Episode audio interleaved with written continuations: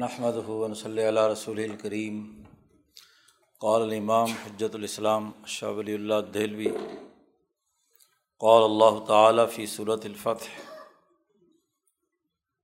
پیچھے سلسلہ چل رہا ہے کہ خلفۂ راشدین کی خلافت کی حقانیت، کتاب مقدس قرآن حکیم کی نصوص قطعیہ سے واضح ہے۔ خاص طور پر خلفۂ ثلاثہ، ابو بکر صدیق، عمر فاروق، عثمان غنی۔ اسی سلسلے میں پیچھے چار آیات سے شاہ صاحب نے یہ حقانیت واضح کی ہے۔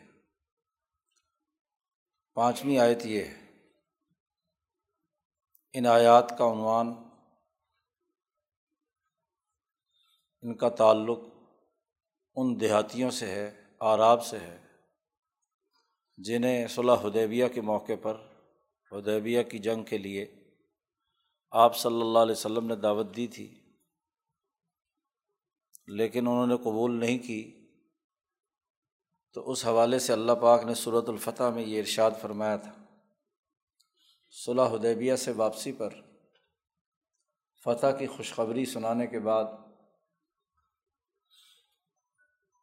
اللہ پاک نے یہ آیت نازل فرمائی۔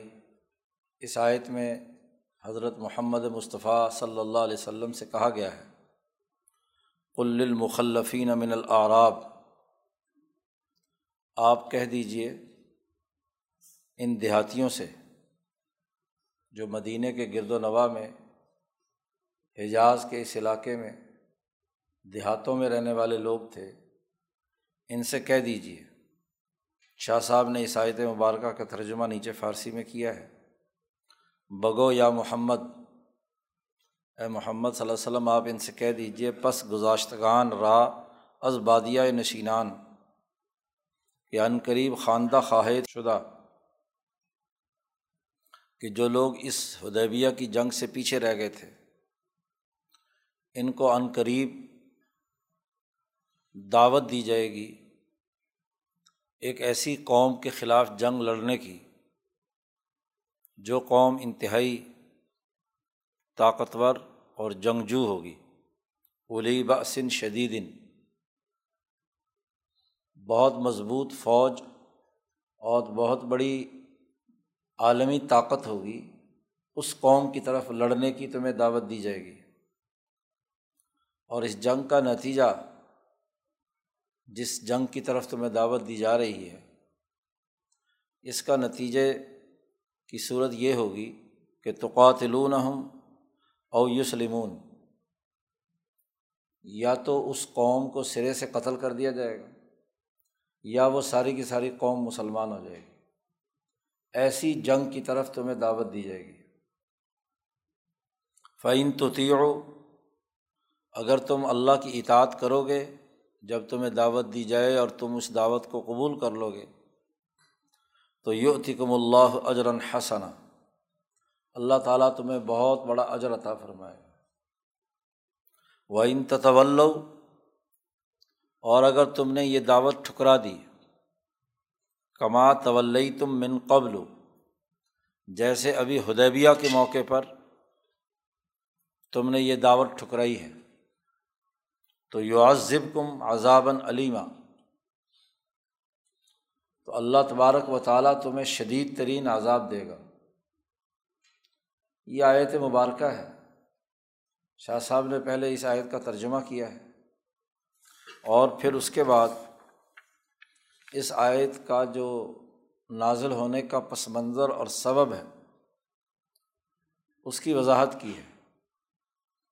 شاہ صاحب فرماتے ہیں کہ اس آیت کے نزول کا سبب تمام مفسرین کے متفقہ موقف کے مطابق قرآن حکیم کی ان آیات کی تفسیر کرنے والے جتنے مفسرین ہیں، ان کا اجماع ہے۔ اسی طرح ان آیات کا جو سیاق و سباق ہے، وہ بھی اور خود نبی اکرم صلی اللہ علیہ وسلم کی صحیح احادیث کے مضمون کے مطابق بھی ان آیات کا شان نزول یہ ہے کہ نبی اکرم صلی اللہ علیہ وسلم نے حدیبیہ کے سال ارادہ فرمایا تھا کہ عمرہ ادا کریں۔ آپ نے خواب دیکھا تھا اور اس خواب کی بنیاد پر آپ نے عزم اور ارادہ کر لیا کہ ہم مکہ مکرمہ جائیں اور عمرہ کر کے آئیں۔ جب آپ صلی اللہ علیہ وسلم کا یہ ارادہ ہو گیا، تو آپ صلی اللہ علیہ وسلم نے تمام لوگوں کو دعوت دی، دیہاتیوں کو بھی، بستیوں میں رہنے والوں کو بھی، کہ سب لوگ عمرے کے لیے چلیں۔ تا در این سفر برکاب آن جناب صلی اللہ علیہ وسلم سعادت اندوز باشن تاکہ سب لوگ حضور صلی اللہ علیہ وسلم کی معیت میں عمرے کی اس سعادت کو حاصل کریں۔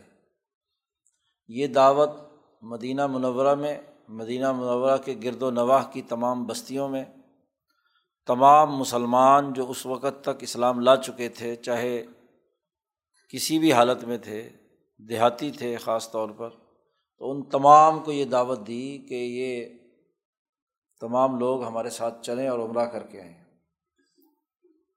شاہ صاحب اس کی وجہ بیان کرتے ہیں۔ شاہ صاحب کہتے ہیں اس کی وجہ یہ ہے کہ یہ بہت مضبوط احتمال تھا کہ قریش مکہ میں داخل ہونے سے روکیں گے۔ جب ہم لوگ عمرے کے لیے یہاں سے جائیں گے اور اتنا بڑا ہجوم وہاں پہنچے گا تو یہ مکے والے روکیں گے اور روکیں گے اس لیے کہ ان کے دلوں میں وہ کینہ جو بدر میں ستر بندے ان کے قتل ہو گئے تھے اور عہد میں انہیں شکست ہوئی تھی اور غزوہ احزاب میں یہ وہاں سے بھاگے تھے۔ تو اس کے وجہ سے ان کے دلوں کے اندر جو کینہ بھرا ہوا ہے مکے والوں کے دماغ میں، تو یہ ضرور روکیں گے۔ متعرض بحرب شون یہ ضرور جنگ لڑنے کے لیے تیار ہوں گے۔ مکے والے۔ شاہ صاحب کہتے ہیں، دری ہنگام بحسب تدبیر عقل۔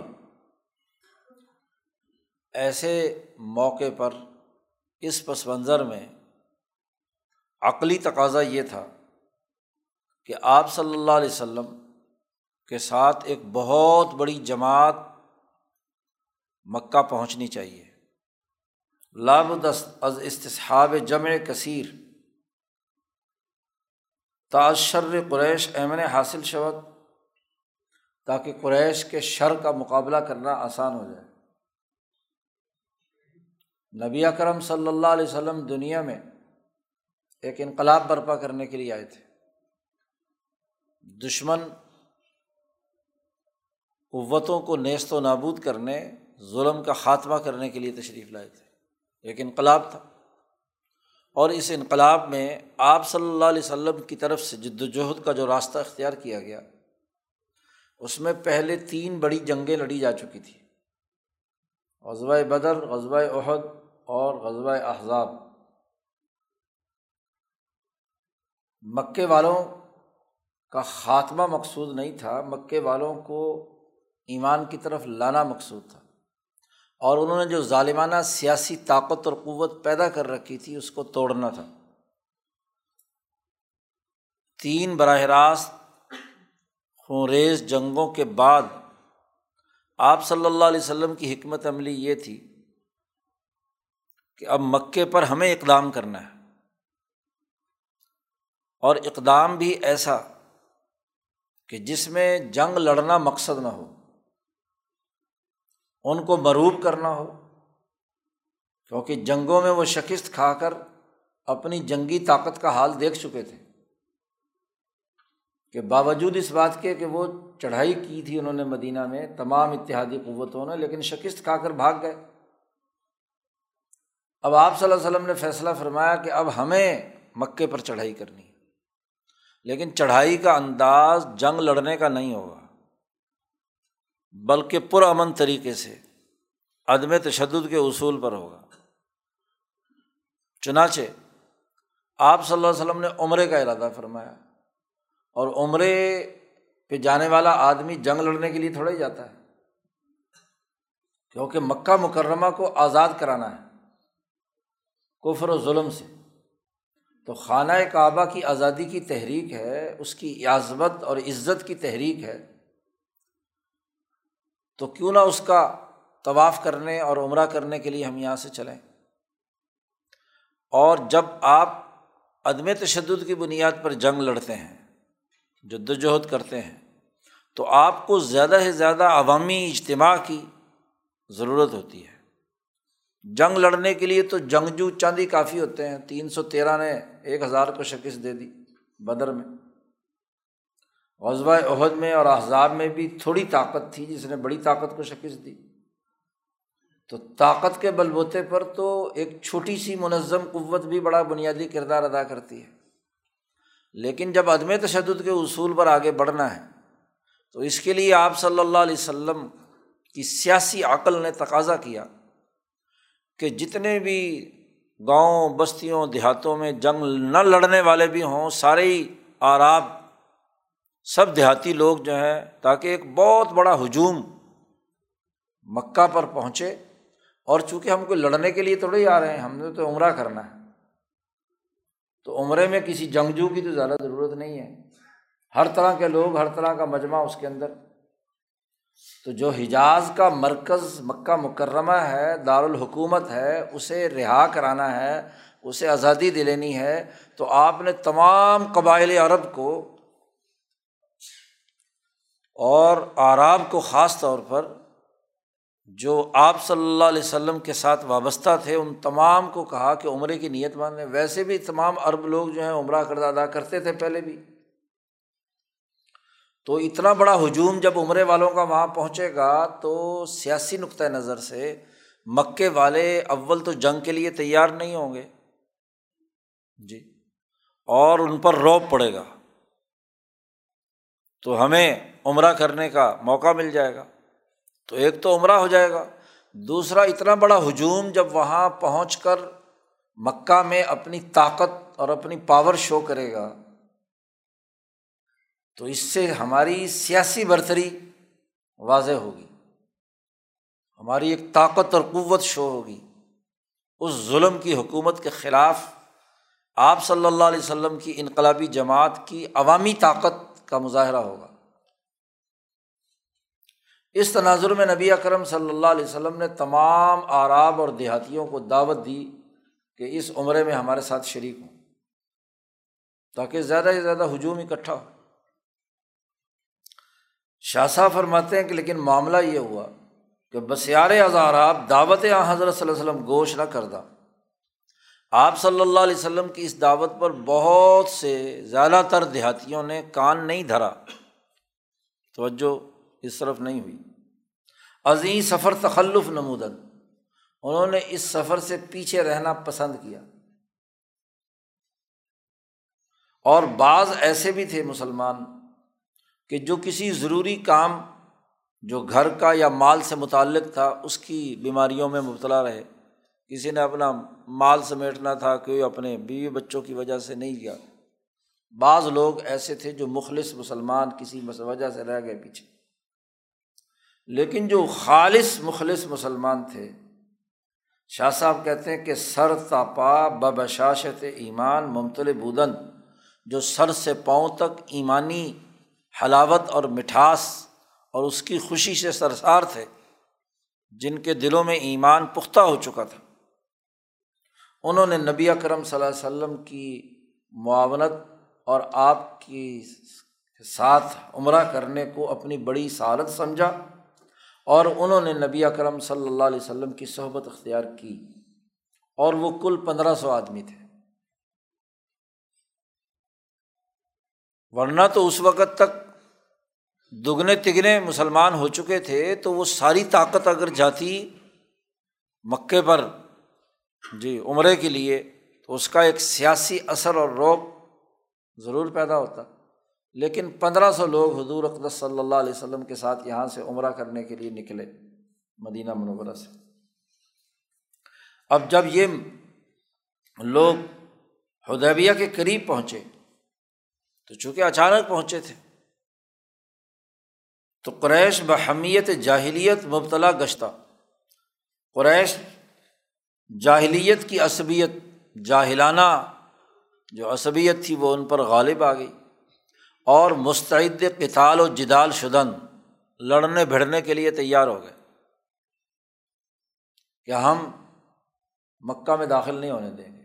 حالانکہ اسماعیل علیہ السلام کے زمانے سے کوئی دشمن بھی اگر عمرہ کرنے کے لیے مکہ آتا تھا تو کبھی مکے والوں نے نہیں روکا۔ حج اور عمرے کے لیے ہر ایک کے لیے کھلا تھا۔ لیکن یہاں لڑائی بھڑائی کے لیے تیار ہو گئے۔ اس کی باقی تفصیلات صلاح حدیبیہ کی ہیں۔ شاہ صاحب کہتے ہیں، ادھر ادھر کی بڑی گفتگو اور لمبے چوڑے بحث مباحثے کے بعد نبی کرم صلی اللہ علیہ وسلم نے صلاح کر لی۔ اور ظاہری طور پر یہ مغلوبانہ صلاح تھی۔ ان کی شرائط مان لی۔ اور عمرہ اس سال کرنے سے رک گئے۔ درا جا اتفاق افتاد۔ و بیرون مکہ دم احسار ادا کردن۔ مکہ سے باہر، حرم سے باہر جو قربانیاں لے کر آئے تھے، وہ قربانیاں وہیں ہاں جی ادا کرنی پڑیں۔ جو لوگ عمرہ میں نہ کر سکیں اور احرام بادہ ہوا ہو، تو اس کے اوپر دم احسار واجب ہوتا ہے۔ تو انہوں نے وہ دم احسار وہاں ادا کیا۔ اور واپس لوٹ آئے۔ تفصیلات تو صلاح حدیبیہ کی بڑی لمبی ہیں، ہمیں تو اس آیت کا پس منظر دیکھنا ہے۔ اب یہاں جو شاہ صاحب بات بیان کرنا چاہتے ہیں کہ اس صلاح حدیبیہ نے واضح طور پر دو الگ الگ جماعتیں متعین کر دیں۔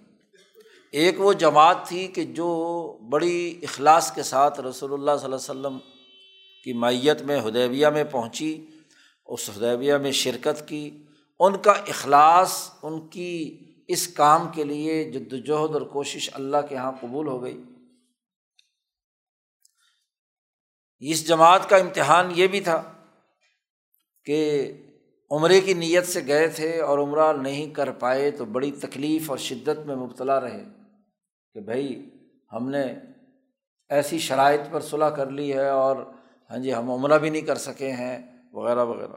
شاہ صاحب کہتے ہیں کہ چون در این سفر اخلاص مخلصہ مبرہن گشت، جب اس سفر میں ان مخلص لوگوں کا اخلاص بالکل واضح ہو کر سامنے آ گیا۔ وہ برخواتر عشا کرب عظیم مستولی شدہ بود۔ اور ان کے دلوں پہ ایک بہت بڑی تکلیف تھی کہ ہم قریب پہنچنے کے باوجود مکہ میں عمرہ نہیں کر سکے۔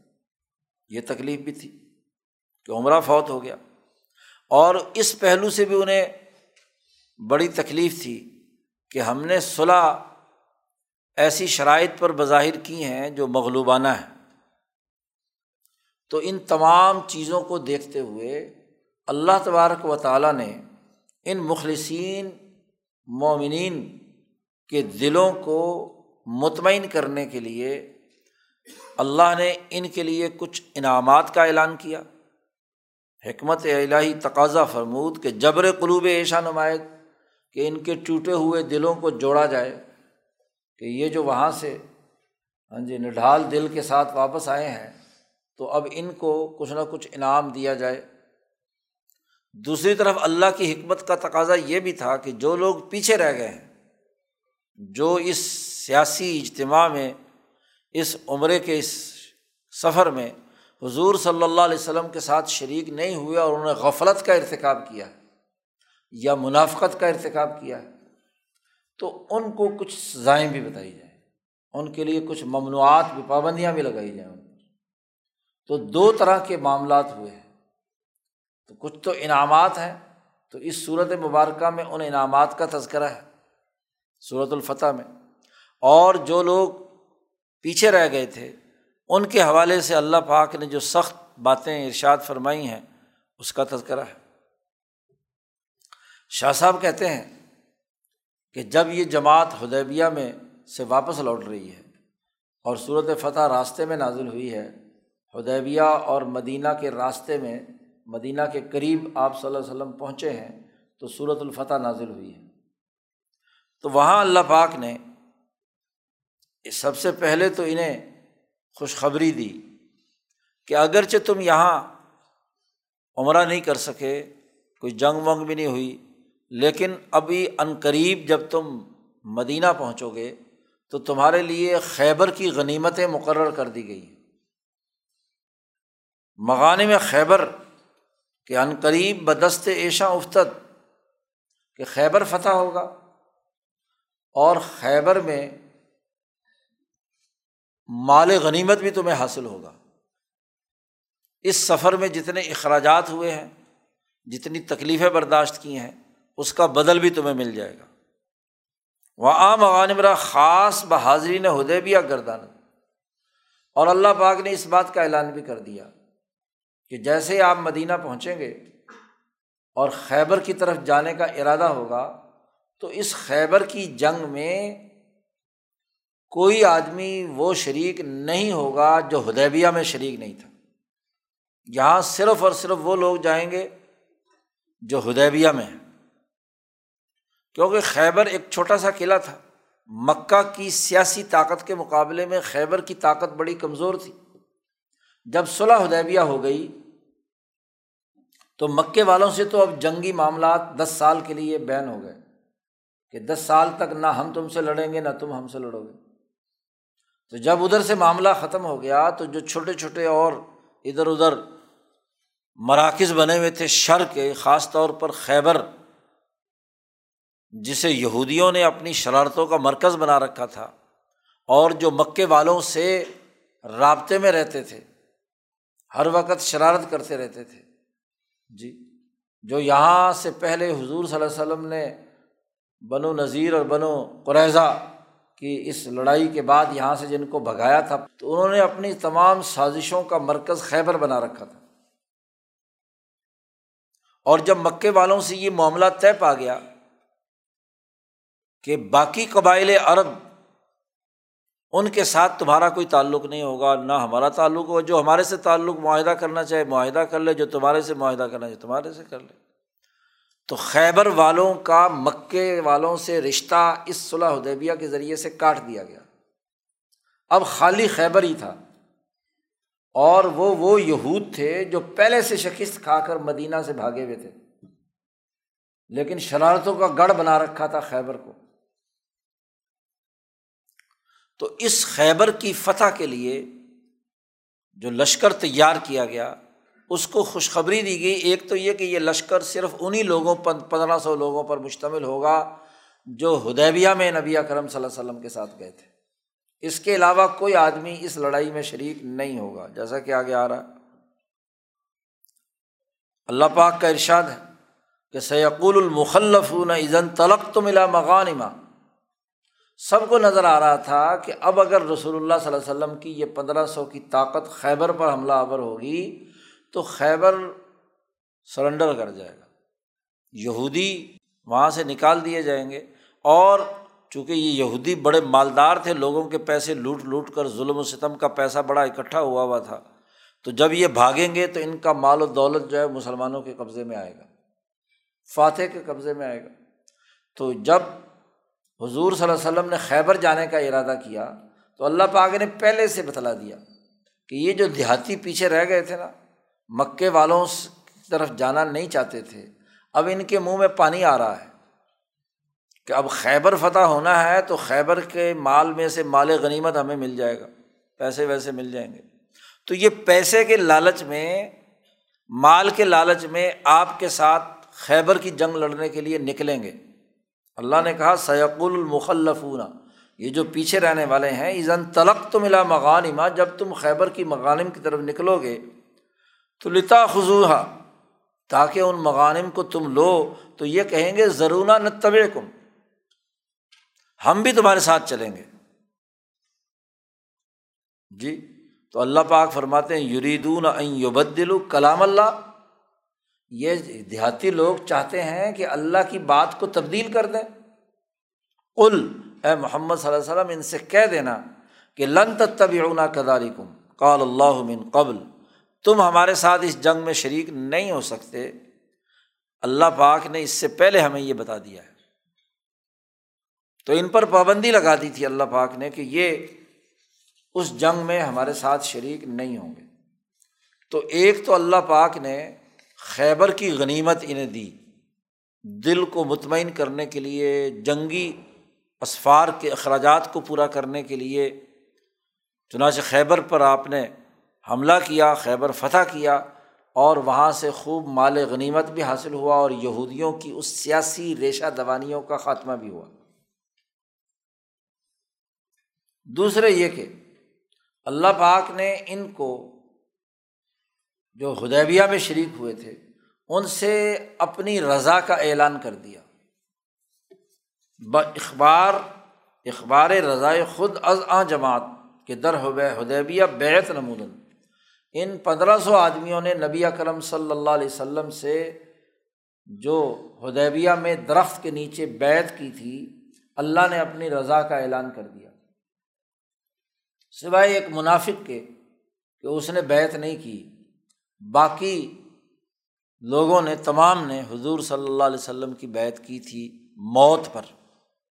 حضرت عثمان رضی اللہ تعالیٰ عنہ کو سفیر بنا کر مکہ بھیجا تھا۔ وہاں خبر مشہور ہو گئی کہ حضرت عثمان کو انہوں نے شہید کر دیا۔ تو اس پر رسول اللہ صلی اللہ علیہ وسلم نے موت پر بیت لی تھی۔ حضور صلی اللہ علیہ وسلم کے ہاتھ پر ہاتھ تمام لوگوں نے رکھ کر بیت لی کہ ہم اس جنگ میں اگر لڑائی کی نوبت آئی تو ہم موت قبول کریں گے، جنگ سے پیچھے نہیں ہٹیں گے۔ اللہ پاک کا ارشاد ہے، لقد رضی اللہ عن المؤمنین از یوبا یعون کا تحت شجرا اللہ تعالیٰ راضی ہو گیا۔ رضی اللہ عنہم، ان سے اللہ راضی ہو گیا، ان مومنین سے، کہ جنہوں نے اے محمد صلی اللہ علیہ وسلم آپ کی درخت کے نیچے بیت کی تھی۔ شاہ صاحب کہتے ہیں، کوئی آدمی بھی جو ہدیبیہ میں حضور کے ساتھ حاضر تھا، وہ بیت سے پیچھے نہیں رہا، سوائے ایک منافق کے، جد ابن قیس اس کا نام تھا۔ وہ اکیلا آدمی جو ہے اس نے بیت نہیں کی۔ باقی سب کے سب نے بیت کی اور سب کو اللہ نے رضا کا اعلان کر دیا کہ اللہ راضی ہے۔ اور اس رضا کا اعلان جیسا کہ قرآن پاک میں ہے، یہی بات حدیث پاک میں بھی ہے۔ امام بغوی روایت کرتے ہیں حضرت جابر ابن عبداللہ رضی اللہ تعالیٰ عنہ سے، ان رسول اللہ صلی اللہ علیہ وسلم قالا آپ صلی اللہ علیہ وسلم نے ارشاد فرمایا کہ لا ید النار احدم ممم بایا تحت شجرا جس آدمی نے بیت رضوان کی ہے اس درخت کے نیچے، وہ کبھی جہنم میں داخل نہیں ہوگا۔ اللہ راضی ہو گیا، تو اللہ کی رضا کا مقام تو جنت ہے۔ شاہ صاحب کہتے ہیں کہ یہ جنگ ایک ایسی جنگ ہے، بہترین اور خیر اور بھلائی والی جنگوں میں کہ صحابہ اکرام رضوان اللہ علیہ مجمعین ان جنگوں میں بہت اعلیٰ مقام پر فائز ہوئے۔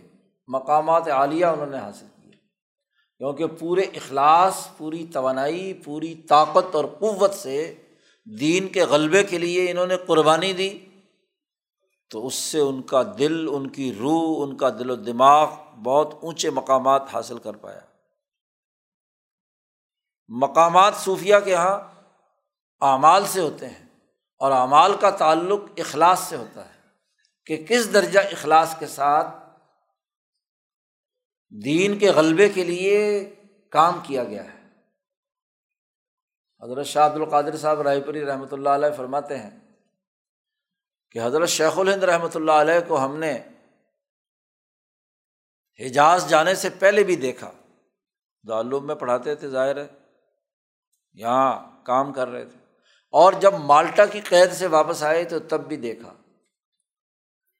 تو ہم نے دیکھا کہ مالٹا کے تین سالوں کی مشقت برداشت کرنے کے بعد جب آپ آئے تو آپ کا مقام بہت بلند تھا۔ مقامات عالیہ پر فائز ہوئے کہ دین کے غلبے کے لیے انہوں نے وہ مشقت برداشت کی، وہ تحریک چلائی۔ تو خالی وظیفے پڑھنے سے مقامات عالیہ نہیں ہوتے۔ غلبہ دین کی جد وجہد میں قربانی دینے سے ہوتے ہیں۔ تو یہاں صحابہ کے مقامات عالیہ بہت بلند ہوئے اس غزبۂ ہدیبیہ کے موقع پر۔ تو پہلی تو خوشخبری دی کہ مال غنیمت ملے گا خیبر کا۔ دوسری خوشخبری دی کہ ان تمام سے اللہ راضی ہو گیا۔ کوئی ان میں سے جہنم میں داخل نہیں ہو اور تیسری خوشخبری جو قرآن پاک نے دی ہے وہ مغان میں کہ بعض مہلت دس دس ایشا افتد مانند غنائم حنین، جیسا فتح مکہ اور فتح مکہ کے بعد مکہ کے گرد و نواح میں غزبۂ حنین وغیرہ ہاں جی ان تمام میں جو جنگیں اور لڑائیاں ہوئیں اور وہاں جو مال غنیمت ملا، اس کی خوشخبری بھی سنائی۔ کیونکہ فوجی طاقت وسائل کے بغیر نہیں ہوتی۔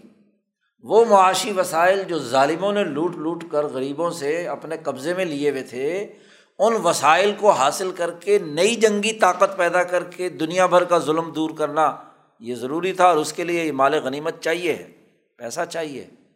نبی اکرم صلی اللہ علیہ وسلم نے فرمایا کہ پانچ مخصوص باتیں اللہ نے مجھے عطا کی ہیں، جو مجھ سے پہلے کسی امت پر نہیں تھی۔ مجھ سے پہلی امتوں پر مال غنیمت حرام تھا۔ اور مجھ پر مال غنیمت حلال ہے۔ اور اس لیے اہلت لی الغنائم اس لیے کیا گیا کہ مجھے دنیا بھر میں تمام انسانوں کی طرف مبوس کیا گیا ہے۔ پہلے امبیا صرف اپنے اپنی قوموں تک محدود تھے۔ تو قوم کا مال لے کر مال غنیمت اگر ان سے فتح حاصل کی ہے تو قوم کا مال لے کر استعمال کرنا ممنوع تھا۔ لیکن مال غنیمت مجھ پہ لیے اس لیے حلال کیا گیا کہ اس مال کو حاصل کر کے اگلی قوم تک پہنچ کر وہاں جہاد کر کے وہاں دین کے غلبے کے وسائل اکٹھے کیے جائیں، کیونکہ وسائل کے بغیر تو بین الاقوامی غلبہ نہیں ہو سکتا۔ اور تیسری خوشخبری اللہ پاک نے اسی صورت مبارکہ میں انہیں یہ دی کہ وہ مغان میں اخرا کہ گاہے عرب برآں قادر نہ شدہ بودن۔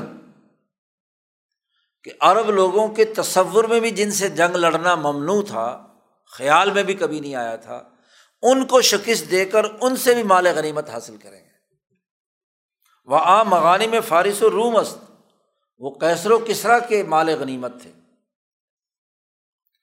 کہ وہ کیسر و کسرا کہ جو اپنی طاقت، قوت، شان و شوکت اور کثرت تعداد اور کثرت مال کی وجہ سے کبھی اربوں کے دماغ میں خیال بھی نہیں آ سکتا تھا کہ یہ سپر طاقتیں ان کو ہم شکست دیں گے اور ان کے مال پر قبضہ کریں گے۔ لیکن اللہ تبارک و تعالیٰ نے یہاں وعدہ کیا کہ یہ مال غنیمت بھی تمہیں ملے گا۔ وہ اخذ مغانم، از ایشا در خیال عرب نمے گزاشت۔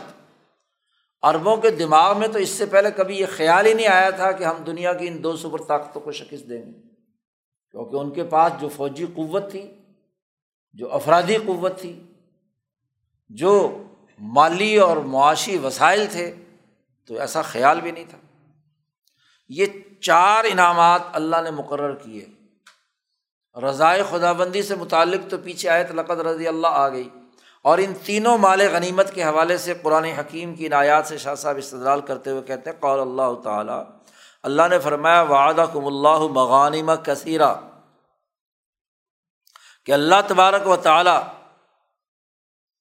تمہارے لیے بڑا اللہ نے وعدہ کیا ہے کہ تمہیں بہت مال غنیمت ملے گا۔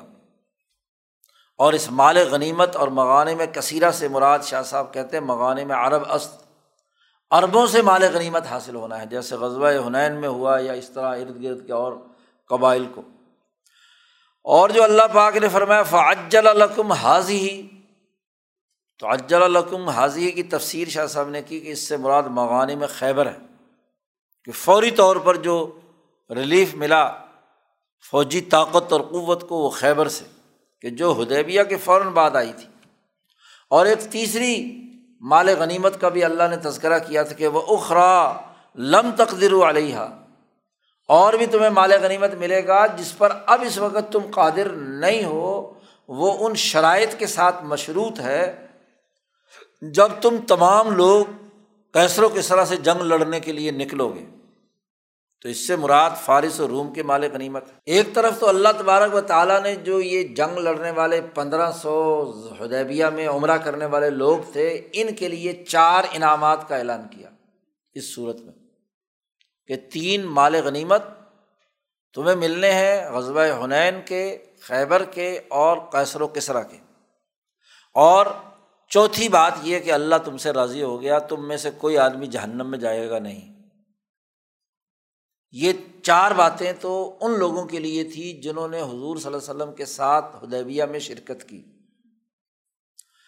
اس موقع پر اللہ تبارک و تعالیٰ کی حکمت کا تقاضا یہ بھی تھا کہ جو لوگ پیچھے رہ گئے ہیں، حضور کی دعوت کے باوجود، مسلمان ہونے کے باوجود اور حضور کی دعوت کے باوجود پیچھے رہ گئے ہیں، ان کو بھی سخت سزائیں اور ڈانٹ ڈپٹ کا اعلان کیا جائے۔ نیز حکمت لائی تقاضا نمود کہ تحدید متخلفین جتنے پیچھے رہنے والے ان کو ڈرایا، دھمکایا جائے۔ وہ تفظیح حال ایشا کردہ شبد اور ان کی حالت کی ذلت اور رسوائی کا ذکر کیا جائے۔ چنانچہ اللہ پاک نے فرمایا، اب یہ آئے تھے جو شروع میں جس کا ذکر آ رہا ہے کہ اللہ پاک نے فرمایا کل المخلفین من العراب ستدعون الى قوم کہا کہ یہ جو پیچھے رہ گئے ہیں، اگر یہ اپنا ایمان اور اخلاص ثابت کرنا چاہتے ہیں، تو پھر اس کا معاملہ یہ ہے کہ از آئندہ کی دعوت ایشا ہست برائے قطال علی باسن شدید اعلام کردہ ہے کہ تمہیں ستدعون علاقوں من علی باسن شدید، ان قریب تمہیں دعوت دی جائے گی ایک ایسی قوم کی طرف جو انتہائی طاقتور لڑاکا لوگ ہوں گے، ان کی طرف تمہیں دعوت دی جائے گی اور یہ اللہ نے پہلے اس لیے بتلا دیا تاکہ یہ دیہاتی لوگ ابھی سے کیا ہے غور و فکر کریں کہ اس دعوت کو قبول کرنا ہے یا نہیں کرنا۔ کیونکہ پہلے تو عمرے کی جو دعوت ہدیبیہ میں حضور نے دی تھی، وہ تو اچانک فیصلہ ہوا تھا۔ تو یہ انہوں نے اسے قبول نہیں کیا۔ اب اللہ پاک نے پہلے سے بتلا دیا کہ ایک عنقریب جنگ ہوگی، بہت طاقتور قوم کیسر و کسرا سے۔ اس موقع پر تمہیں دعوت دی جائے گی۔ وہاں اگر تم نے اخلاص ثابت کر دیا،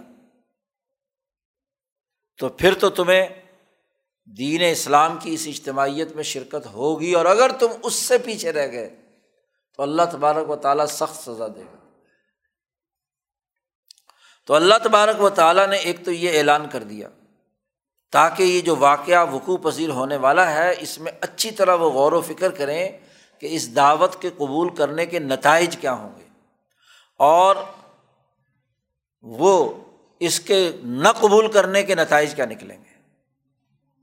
اور وہ علا وجل بصیرت اور شعور کے ساتھ فیصلہ کریں محض عقلی احتمالات یا شکوک و شبہات کی وجہ سے اپنی حالت کو تشویش میں مبتلا نہ کریں۔ کہ پتہ نہیں جنگ جیتیں گے، نہیں جیتیں گے، ایسا ہوگا، ویسا ہوگا۔ نہیں، انقلاب کے لیے ضروری ہے پرعزم ہونا۔ جیتنا نہ جیتنا تو بعد کی باتیں ہیں۔ عزم تمہارا کیا ہے؟ ارادہ کیا ہے؟ دعوت قبول کرتے ہو کہ نہیں کرتے؟ چنانچہ شاہ صاحب کہتے ہیں کہ یہ جو جملہ ہے ستدعونا، کہ ان قریب تمہیں دعوت دی جائے گی۔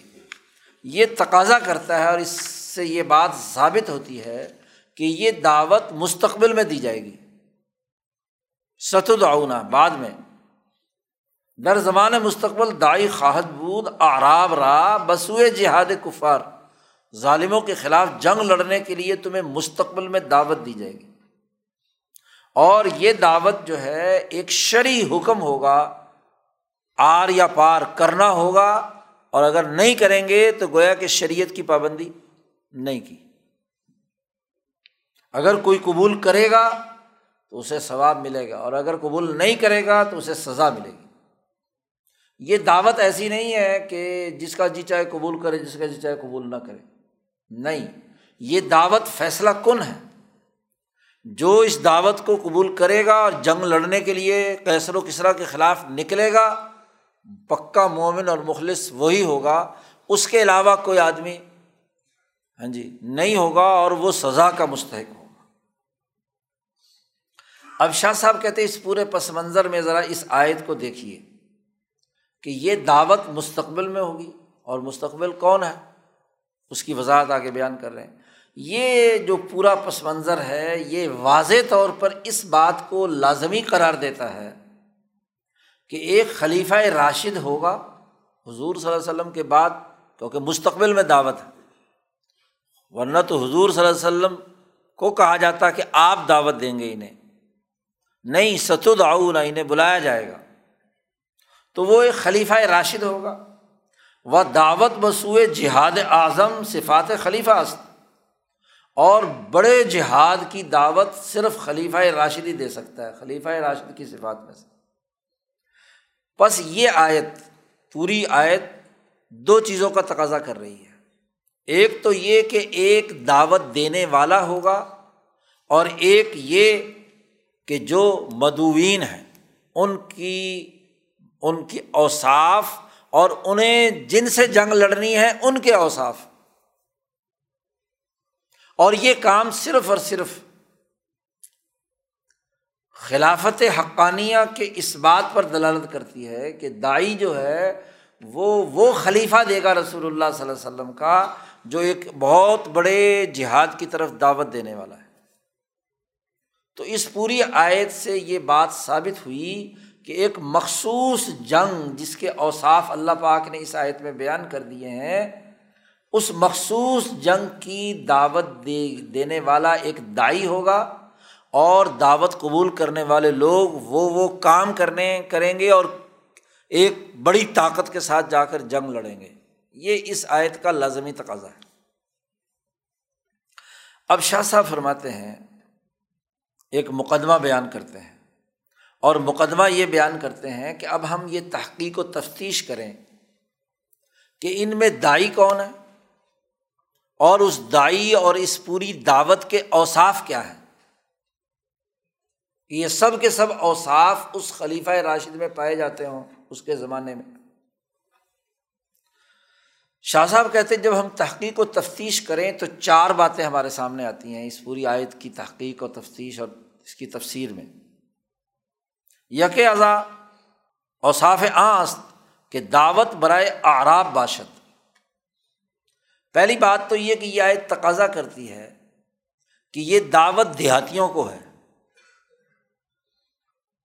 کل مخلفین من العرابی پیچھے رہنے والے تو اور بھی تھے۔ شہری منافق بھی تھے۔ ان کا اللہ نے ذکر نہیں کیا۔ اللہ نے کہا کہ جو ان میں سے جو آراب ہیں، پیچھے رہنے والے، ان کو ستدعون علاقوں من الباس تو دعوت دیہاتیوں کو ہے کہ جو بستیوں میں، نیچے گاؤں میں، آبادیوں میں رہتے ہیں بادیا نشین ہیں گو ان کے ذیل اور ضمن میں شہریوں کو بھی دعوت ہے۔ لیکن اصل دعوت کا ٹارگیٹ جو قرآن کی آیت بیان کر رہی ہے وہ کون ہے؟ العراب، دیہاتی۔ دوسری بات یہ ہے کہ یہ آیت یہ بات واضح کر رہی ہے کہ ان دیہاتیوں کو لڑنے کی دعوت ہے بقتال کفار الی باسن شدید۔ ایک انتہائی جنگجو اور لڑاکا قوم کے ساتھ لڑنے کی دعوت ہے۔ سسدا قومن الی باسن شدید۔ وصف بیان کیا ہے اس قوم کا کہ وہ قوم بہت طاقتور، بہت جنگجو، بہت لڑاکا قوم ہے۔ اس قوم کی طرف تمہیں دعوت دی جائے گی۔ اب شاہ صاحب کہتے ہیں، ذرا ٹھہر کر اس الی باسن کا مطلب سمجھنے کی کوشش کرو۔ کہ کیا مانا ہے الی باسن شدید شاہ صاحب کہتے ہیں کہ الی باسن شدید سے مراد وہ ایسی جماعت ہے جو جنگ اور لڑنے کے لیے ہر وقت تیار ہے۔ مستعد کتال شدہ ان۔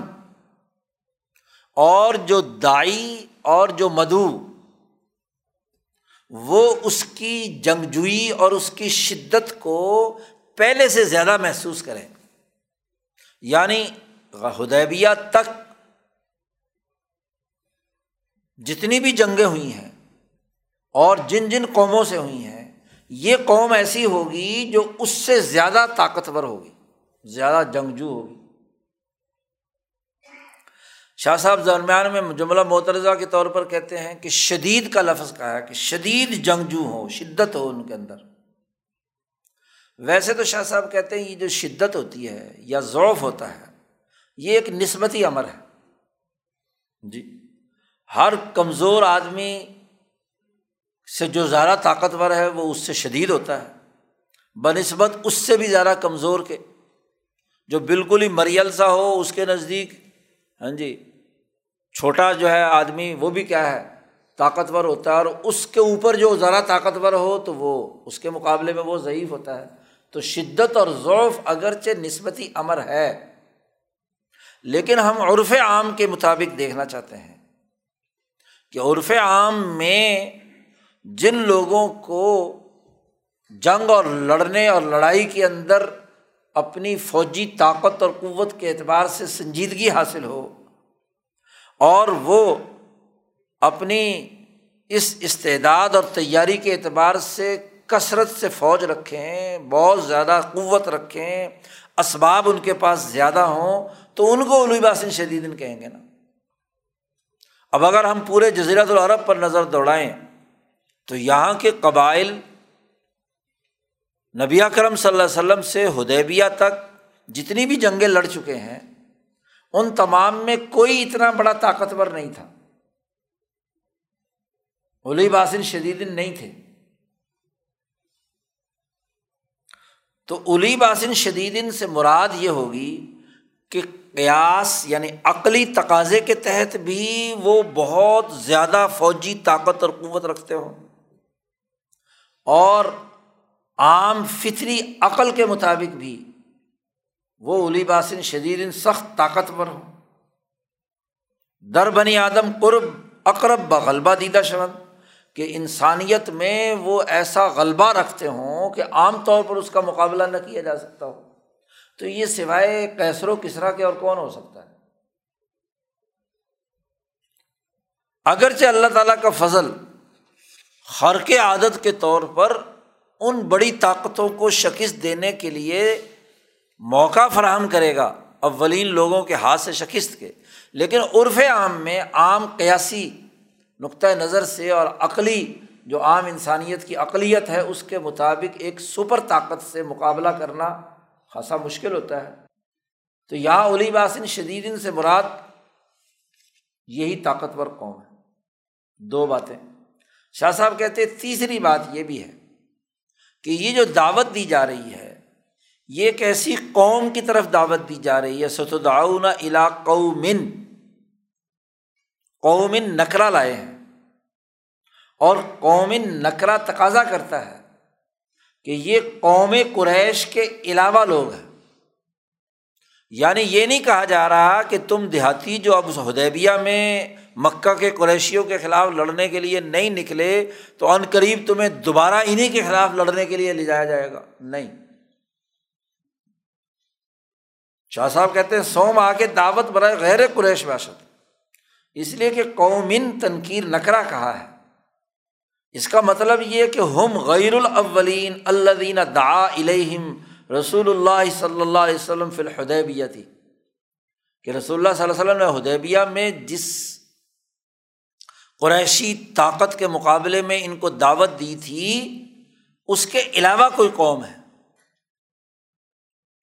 شاہ فرماتے ہیں کہ اگر وہ قریش ہی ان کے خلاف ہی دوبارہ جنگ لڑنے کی بات ہوتی تو پھر کلام کا نظم یوں ہونا چاہیے تھا کہ سداؤن الہم مرتن اخرا سداؤن علاقوں میں الباسن کا لفظ نہیں ہونا چاہیے تھا۔ اگر انہیں مکے والوں کے خلاف ہی دوبارہ بلانا ہوتا، دعوت کی بات ہوتی، مثلاً فتح مکہ کے موقع پر، تو پھر سداؤن الہم مرتن اخرا لفظ ہونا چاہیے تھا۔ اور ویسے بھی ہدیبیہ میں جب مکے والوں نے صلاح کر لی اور ربی اکرم صلی اللہ علیہ وسلم کی سیاسی طاقت کو تسلیم کر لیا حجاز میں جو پہلے تسلیم نہیں کر رہے تھے، تو وہ الی باسن شدیدین تو رہے ہی نہیں۔ ان کی طاقت تو ٹوٹ چکی۔ کہ بڑے تم تراک سے وہ تو جنگ لڑنے کے لیے تیار تھے۔ لیکن صلاح کرنے پر آمادہ ہوئے تو ان کی طاقت تو ٹوٹ گئی تو الی باسن شدیدین تو رہے نہیں مکے والے۔ تو ان کی طرف دوبارہ بلانے کا کیا مطلب ہے؟ تین باتیں۔ چوتھی بات یہ ہے کہ شاہ صاحب کہتے ہیں کہ دعوت برائے کتال باشد کے منتحی نہ گردد اللہ ب اسلام اس دعوت کے لیے آگے کہا ہے کہ توقاتلون او یوسلمون کہ اس قوم کی طرف تم جنگ لڑو گے اور اس جنگ لڑنے کے نتیجے میں یا تو وہ ساری قوم قتل ہو جائے گی یا مسلمان ہو جائے گی۔ تیسرا کوئی بات نہیں ہوگا یا کتال ای قومی علی باسن شدید۔ تو یہ اہم بات ہے۔ نہ یہ کہ یہ دعوت خلیفہ کی خلافت کو مضبوط کرنے کے لیے۔ نہیں۔ یہ اسلام قبول کرنے کے لیے اور نہ ہی یہ دعوت اس حوالے سے ہے کہ مسلمان باغیوں کو شکست دی جائے۔ جیسا کہ حضرت علی المرتضیٰ رضی اللہ تعالیٰ عنہ نے دعوت دی تھی مدینے والوں کو کہ میری خلافت کو مضبوط کرنے کے لیے تم میری طرح نکلو۔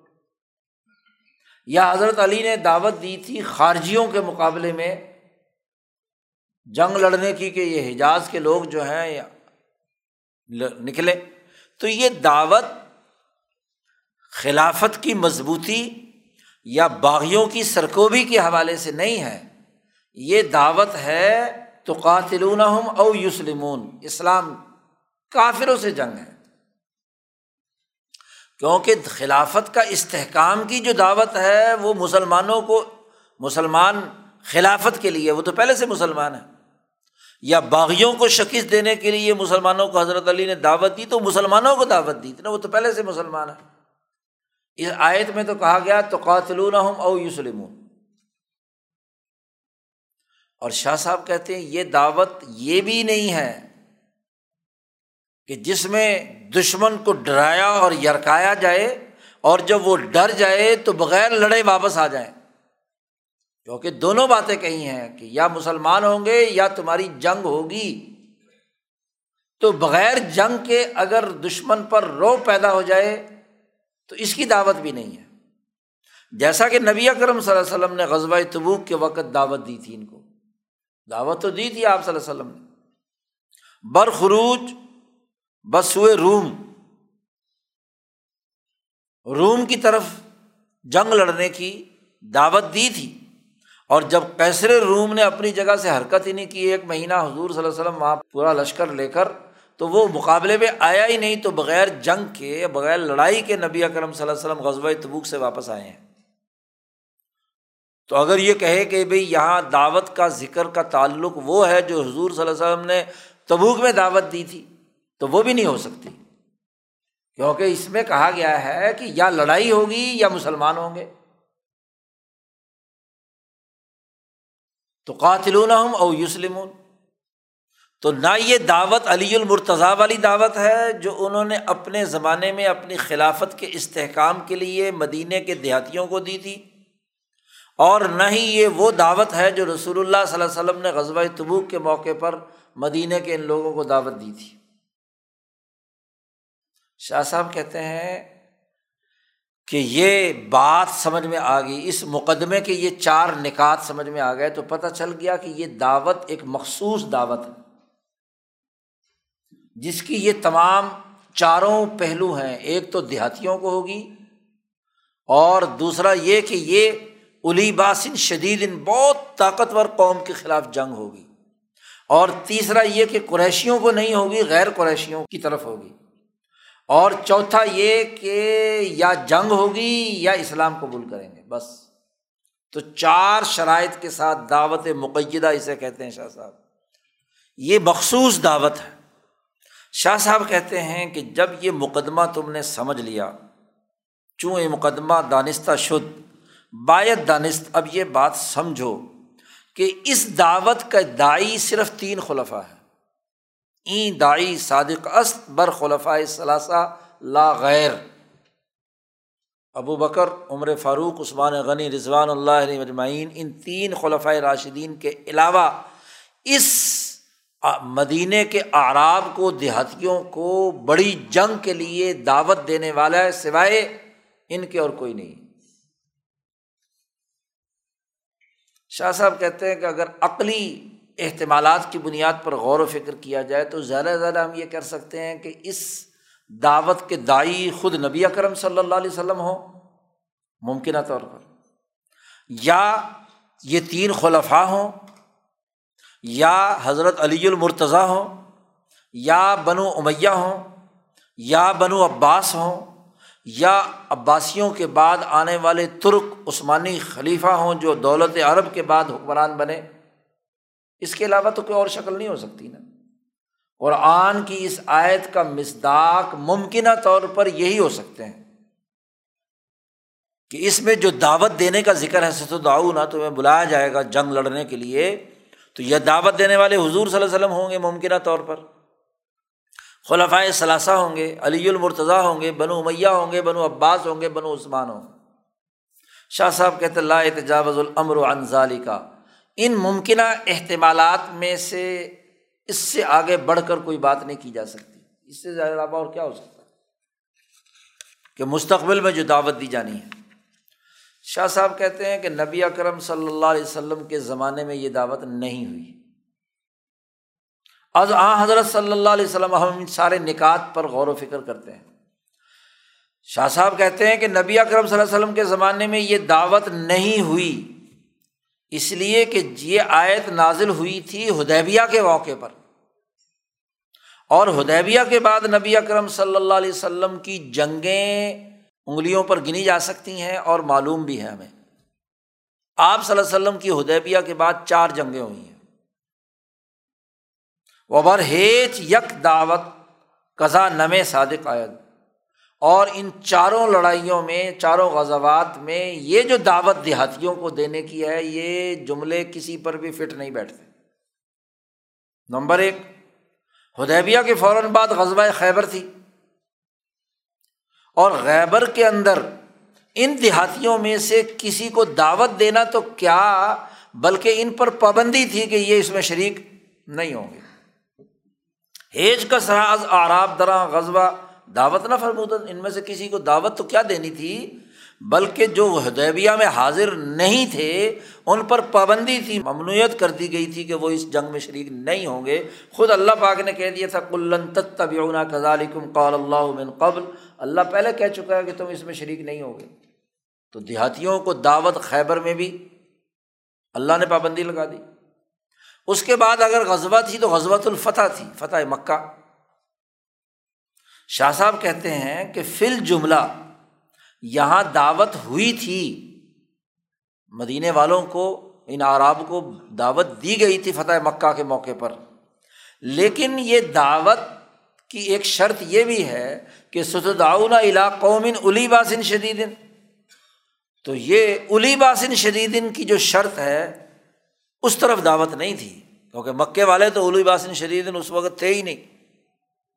اتنے کمزور تھے کہ حضور صلی اللہ علیہ وسلم جب فتح مکہ کے موقع پر اچانک مکہ پہنچے ہیں، تو ان کے سربراہ ابو سفیان کو بھی یہ پتہ نہیں تھا کہ حضور صلی اللہ علیہ وسلم کا لشکر آ گیا ہے۔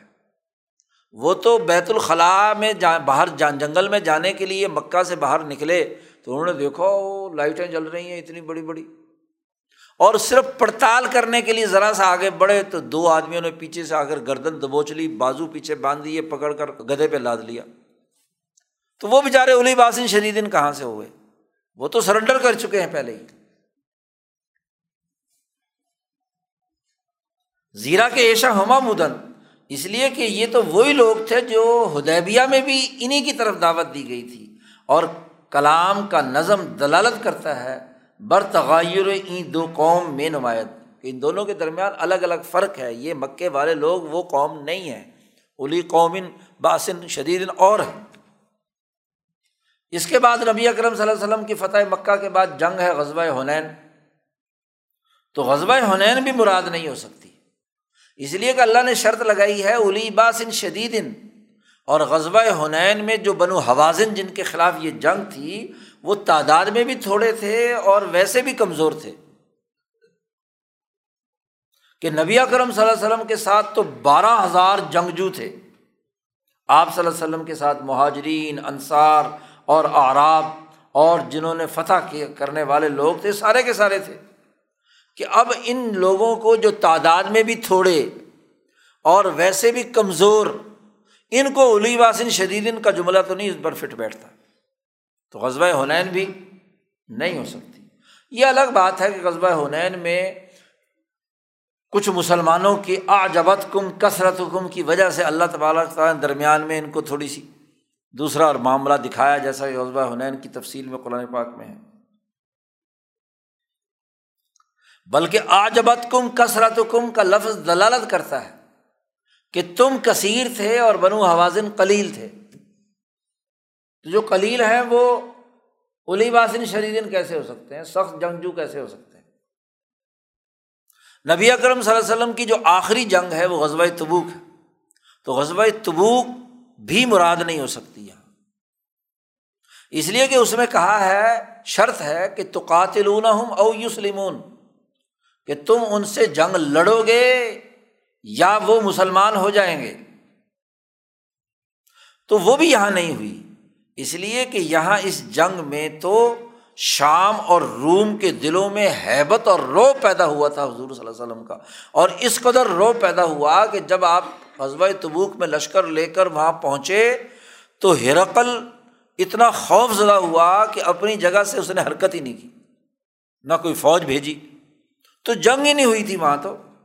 بغیر جنگ لڑے نبی کرم صلی اللہ علیہ وسلم واپس آئے تھے، جبکہ اس آیت میں کہا گیا ہے کہ جو دعوت ہے وہ ایسی قوم کی طرف ہے کہ جن سے تمہاری لڑائی ہوگی جدوجہد اور کوئی یہاں تو کتال ہی نہیں ہوا قصبۂ تبوک میں۔ تو حضور صلی اللہ علیہ وسلم کی ہدیبیہ کے بعد چار جنگیں ہیں اور چاروں جنگوں میں ان دیہاتیوں کو دعوت نہیں دی گئی۔ جبکہ اللہ پاک کہتا ہے، اے محمد صلی اللہ علیہ وسلم، آپ ان سے کہہ دیجیے کہ تمہیں دعوت دی جائے گی۔ سد داؤن الا قومن الیباسن شدید۔ اب جب حضور صلی اللہ علیہ وسلم کے زمانے میں نہیں ہوئی دعوت، اور حضرت علی اور بنو امیہ اور جناب بنو عباس اور بنو عثمان شاہ صاحب کہتے ہیں، انہوں نے کبھی بھی حجاز اور یمن کے لوگوں کو کافروں سے جنگ لڑنے کی دعوت نہیں دی۔ پوری تاریخ اٹھا کر دیکھ لو۔ بنو میاں بنو عباس وغیرہ نے تو سرے سے نہیں کبھی دعوت دی۔ حضرت علی نے اگر دعوت دی تھی تو وہ احکام خلافت کے لیے تھی۔ یا باغیوں کی سرگوبی کے لیے تھی، وہ علو باسن شدید کی طرف دعوت نہیں تھی۔ تو شاہ صاحب کہتے ہیں، اس سے قطعی طور پر یہ بات واضح ہو گئی کہ یہ جو موصوفہ بالقرآن دعوت ہے، یہ دعوت اس پورے طویل ترین زمانے میں سوائے تین خلفۂ راشدین کے اور کسی کے زمانے میں نہیں ہوئی۔ غیر از خلفۂ ثلاثہ متحق نہ گشت۔ اب پھر شاہ صاحب، ان تینوں خلفۂ راشدین کی وہ دعوت اور وہ جد وجہد آگے بیان کرتے ہیں۔ سب سے پہلے ابو بکر صدیق کے زمانے کا تذکرہ کر رہے ہیں۔ شاہ صاحب فرماتے ہیں کہ صدیق اکبر کے خلافت میں یہ دعوت کیسے دی گئی؟ اس کی تفصیلات۔ امام واقعی نے اپنی کتاب فتح الشام میں لکھی ہے اور اس کی پوری عبارت شاہ صاحب نے یہاں نقل کی ہے۔ شاہ صاحب فرماتے ہیں کہ امام واقعی کہتے ہیں کہ لمہ قبضہ رسول اللہ صلی اللہ علیہ وسلم، جب نبی اکرم صلی اللہ علیہ وسلم دنیا سے تشریف لے گئے، تو اس تخلف ابو بکر رضی اللہ تعالی عنہ۔ ابو بکر خلیفہ بنے۔ فقوتیلا فی خلافت ہی مسلمت القذاب ابن قیس۔ تو حضرت ابو بکر صدیق کی خلافت کے زمانے میں سب سے پہلے مسلمہ قذاب کو قتل کیا، قتل ہو گیا، جس نے دعوی نبوت کیا تھا۔ اور پھر انہوں نے جنگ لڑی بنو حنیفہ سے، جن میں وہ نبوت کا دعویٰ کرنے والا تھا۔ اور ان میں جو ان کی ایک نبوت کا دعویٰ کرنے والی عورت بھی تھی، سجاح اور اسود انسی، یہ بھی قتل کر دیے گئے۔ اور طلحہ جس نے نبوت کا دعویٰ کیا تھا، جس کی تفصیل پچھلی آیت کی تفصیل میں گزر چکی ہے، تو وہ طلحہ اسدی، وہ شام کی طرف بھاگ گئے اور یمامہ فتح ہو گیا اور پورے جزیرت العرب کے تمام لوگوں نے ابو بکر صدیق کی حکمرانی کو قبول کر لیا۔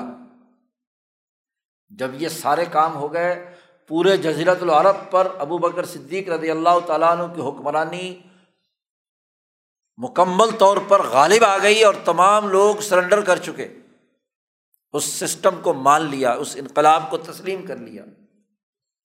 تو واقعی کہتے ہیں کہ فعب والا اندازالی کا تو اب ابو بکر صدیق متوجہ ہوئے کہ شام کی طرف لشکر بھیجیں۔ جزیرت العرب کہ تمام قبائل آ گئے۔ اب شام پر قبضہ کرنے کے لیے جن کو بلاد شام کہا جاتا ہے۔ اس کا مطلب یہ کہ بلاد شام جزیرت العرب کا حصہ نہیں ہے۔ مولانا سندھی رحمۃ اللہ علیہ نے اس بڑی تفصیل بیان کی ہے۔ وہ صارف وجہ علاقال روم اور اپنی توجہ رخ کیا حضرت ابو بکر صدیق نے رومیوں سے جنگ لڑنے کی طرف۔ جب یہ ارادہ کیا ابو بکر صدیق نے، تو ابو بکر صدیق رضی اللہ تعالیٰ نے صحابہ کو جمع کیا مسجد نبوی میں۔ فجم صحابت رضی اللہ عنہم فی المسجد و قوم فیم مجمع جمع کرنے کے بعد تمام صحابہ کو کھڑے ہو گئے حضرت ابو بکر صدیق۔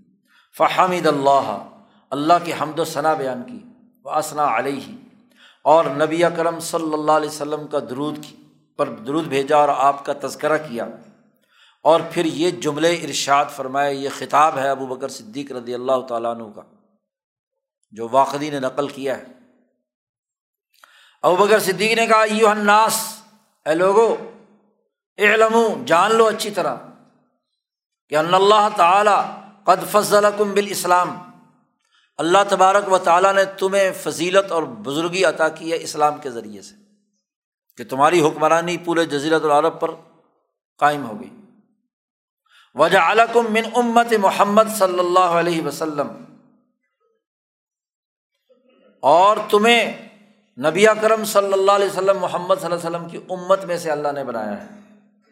وہ زیادہ کم ایمانم و یقیناً اور اللہ پاک نے تمہارے ایمان میں اور یقین میں اضافہ فرمایا ہے۔ وہ نثر کم نثر مبین اور تمہیں واضح فتح نصیب ہوئی ہے۔ مدد کی ہے، اللہ نے نصرت عطا کی ہے۔ فقال فقال اللہ تعالیٰ فی کم ابو بکر صدیق نے خطاب کرتے ہوئے کہا کہ اللہ تعالیٰ نے تمہارے بارے میں کہا ہے۔ کہ الوم اکمل تو لکم دین کم و اتمم تو علیہ کم نعمتی و رضیت الکم علیہ السلام دینہ اللہ نے اعلان کر دیا۔ پہلی علمی بات تو یہ سمجھو علم کہ جملے سے ابو بکر صدیق نے یہ حقیقت واضح کی۔ اس کے بعد دوبارہ فرمایا والم اچھی طرح جان لو کہ انر رسول صلی اللہ علیہ وسلم کان بھی وجہ ہی و ہمت ہی الشام۔ نبی اکرم صلی اللہ علیہ وسلم کی ہر وقت توجہ اور آپ کی ہمت اور عزم کا مرکز ہمیشہ شام رہا ہے۔ آپ کی توجہ شام کی طرف رہتی تھی۔ اللہ تبارک و تعالیٰ نے آپ صلی اللہ علیہ وسلم کو اپنے پاس بلا لیا۔ وختار لہو صلی اللہ علیہ وسلم ماں لدئی ہی اور اللہ تبارک و تعالیٰ نے نبی اکرم صلی اللہ علیہ وسلم کے لیے اپنے پاس جو کچھ تیار کر رکھا تھا، وہاں اپنے آپ آپ کو بلا کر وہاں انہیں وہ عنایت کر دیا۔ رسول اللہ صلی اللہ علیہ وسلم کی توجہ رہتی تھی شام کی طرف۔ آپ کی ہمت، آپ کے تمام عزائم شام کی طرف رہتے تھے، لیکن اللہ پاک نے انہیں اپنے پاس بلا لیا۔ اللہ خبردار۔ انی عظم ان اوجہ المسلمین بھی احالیم و ام والم الشام. خبردار لوگوں، سنو، اب میں نے پختہ عزم کیا ہے کہ میں تمام مسلمانوں کو اپنی جان و مال کے ساتھ شام کی طرف متوجہ کروں۔ جب حضور صلی اللہ علیہ وسلم کی شام کی طرف توجہ تھی اور آپ کی ہمت تھی، تو میں نے پختہ عزم کر لیا ہے کہ رسول اللہ صلی اللہ علیہ وسلم تو دنیا سے چلے گئے۔ تو آپ کے چھوڑے ہوئے کام اور آپ کے کیے ہوئے عزم اور ارادے کو پورا کرنے کے لیے میں نے یہ عزم اور ارادہ کیا ہے کہ تم تمام کی توجہ شام کی طرف دلاؤ، جیسے حضور کی توجہ تھی۔ فعن رسول اللہ صلی اللہ علیہ وسلم، میں نے یہ عزم کیوں کیا ہے؟ اس لیے کہ رسول اللہ صلی اللہ علیہ وسلم نے اپنی موت سے پہلے مجھے حکم دیا تھا، ابو بکر صدیق کہتے ہیں۔ مجھے یہ حکم دیا تھا کہ میں تمہیں شام کی طرف متوجہ کروں۔ مجھے حکم دے کر گئے۔ رسول اللہ صلی اللہ علیہ وسلم نے ارشاد فرمایا تھا کہ زویت لی الارض مشارق و مغارب کہ پوری زمین اس کے مشرق و مغرب کے علاقے میرے سامنے رکھ دیے گئے۔ میری ہتھیلی پر رکھ دیے گئے۔ اور میں نے، اور یہ کہ ان تمام کو جو میں نے جہاں جہاں جس جس مشرقی خطے اور مغربی خطے کو میں نے دیکھا، جو رسول اللہ پاک نے مجھے دکھائے، تو میری امت کی حکومت وہاں وہاں پہنچے گی معذوی علی منہا۔ ہر مشرقی اور مغربی اس خطے تک میری امت کی حکومت پہنچے گی۔ ملک ملک و امت ہی کہا سیب لوگ ملک و امت ہی ان قریب میری امت کی بادشاہت۔ حکمرانی۔ وہ پہنچے گی ہر مشرقی اور مغربی خطے تک، جو مجھے دکھایا گیا ہے۔ یہ حضور صلی اللہ علیہ وسلم کی حدیث ابو بکر صدیق نے نقل کی اور کہا کہ مجھے حکم دے کر گئے ہیں اپنی موت سے پہلے کہ تم نے یہ کام کرنا ہے۔ اس لیے میں تم تمام کو متوجہ کرتا ہوں کہ شام کی طرف نکلو۔ یہ تقریر کرنے کے ساتھ ابو بکر صدیق نے مجمے سے سوال کیا۔ فما قول کم فیض علی کا رحیم اللہ۔ اللہ تم پر رحم کرے، تم بتاؤ کہ تم میری اس بات کا جواب کیا دیتے ہو؟ تم کیا کہتے ہو؟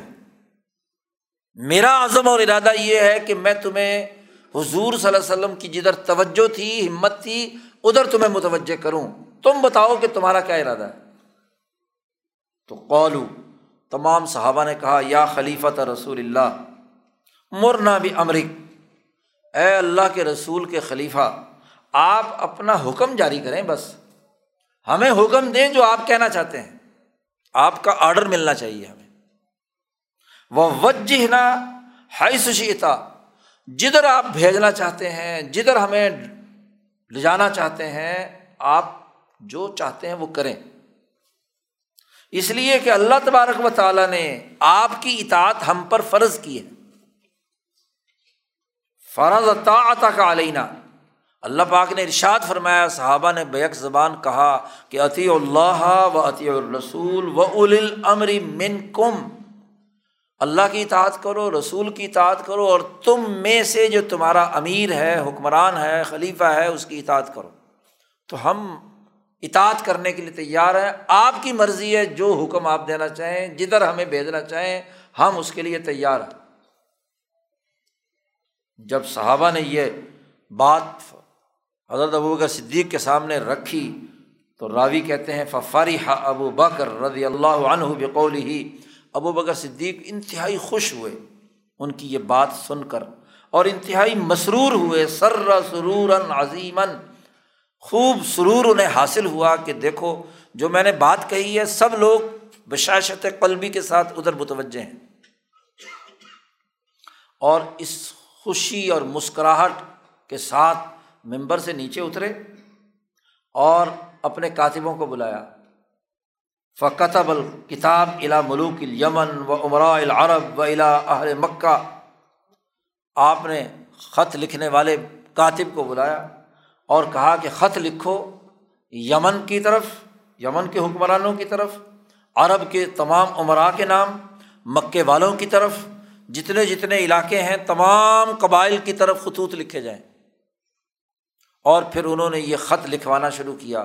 وکانت القتب کلحا یوم نسخہ واحدہ۔ ایک ہی خط تھا، ایک ہی آڈر تھا جو ابو بکر صدیق نے لکھوایا اور وہی تمام کے پاس بھیجا گیا۔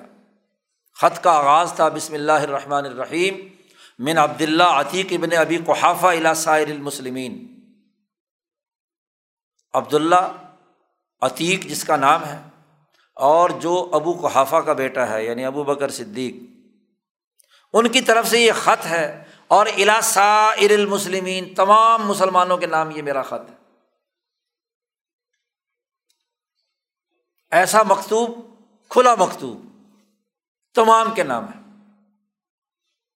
سلام علیکم، تم تمام پر سلام ہو۔ فعنی احمد اللہ اللہ لا الہ اللہ ہوا سب سے پہلے تو میں تعریف کرتا ہوں اس خدا کی جس کے علاوہ کوئی اور خدا نہیں ہے۔ خط کی عبارت نقل کی ہے یہاں۔ وہ نسلی علیہ نبی یہی محمد صلی اللہ علیہ وسلم۔ اس کے بعد ہم سب مل کر درود پاک بھیجتے ہیں اپنے نبی محمد صلی اللہ علیہ وسلم پر۔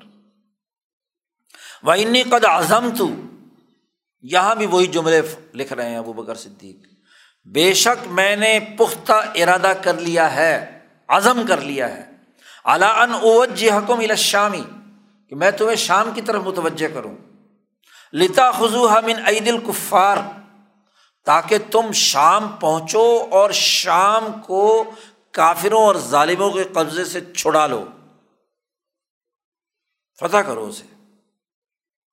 فمن اول امن کم الجہادی تم میں سے جو آدمی اس جہاد کے لیے تیار ہونا چاہتا ہے، اس کے لیے کمر بستہ ہونا چاہتا ہے، تو فل یوبادر اللہ تعط اللہ و رسول ہی تو جلدی کرے اللہ اور اس کے رسول کی فرما برداری کے لیے۔ اور پھر یہ آیت لکھی کہ ان فرو خفافم و سقالم و جاہد و ام والم و انفسم پوری آیت لکھی کہ سب لوگ جیسے حالت میں بھی ہیں۔ ہلکے ہیں، بھاری ہیں، سامان ہے، نہیں ہے، ہتھیار ہیں، نہیں ہے، گھوڑا ہے، نہیں ہے، پیدل ہیں یا سواری پر ہیں، جیسے بھی ہیں، نکل کھڑے ہو شام کی طرف۔ جو غزبۂ تبوک کے موقع پر آیت نازل ہوئی تھی۔ یہ آیت پوری تحریر فرمائی اور پھر اس کے بعد یہ خطوط بھیجے ان تمام پورے جزیرت العرب کے علاقوں میں۔ اور خود انتظار کرتے رہے ان کے جوابات کا۔ ابو بکر صدیق اور ان لوگوں کے لشکروں کے مدینہ پہنچنے کا۔ تو سب سے پہلے جو خط بھیجا گیا وہ یمن کی طرف اور اس خط کو لے جانے والے قاصد تھے انس بن مالک رضی اللہ تعالیٰ عنہ جو رسول اللہ صلی اللہ علیہ وسلم کے خادم تھے۔ تو واقعی کی یہ پوری عبارت نقل کر کے کہا کہ دیکھو سب سے پہلے یہ دعوت تمام اعراب کو اگر کسی نے دی ہے تو اس خط کے ذریعے سے اور اس خطاب کے ذریعے سے ابو بکر صدیق رضی اللہ تعالیٰ عنہ نے دی ہے۔ شاہ صاحب کہتے ہیں کہ صدیق اکبر اس کام کے لیے اللہ کے اعلی کار تھے، اس دعوت کے لیے۔ یہی سب سے بڑی دلیل ہے، برہان ہے کہ ابو بکر صدیق اس دعوت کے پہلے، سب سے پہلے مستحق وہ ہیں جنہوں نے ان تمام کو دعوت دی، خط لکھ کر بھی اور خطاب کر کے بھی۔ اور ابو بکر صدیق اس حدیث قدسی کا راز کے ظاہر ہونے کا وقت بھی ہے کہ جو نبی اکرم صلی اللہ علیہ وسلم سے اللہ نے خطاب کرتے ہوئے فرمایا تھا اور نبی اکرم صلی اللہ علیہ وسلم نے صحابہ کے سامنے خطاب فرمایا تھا۔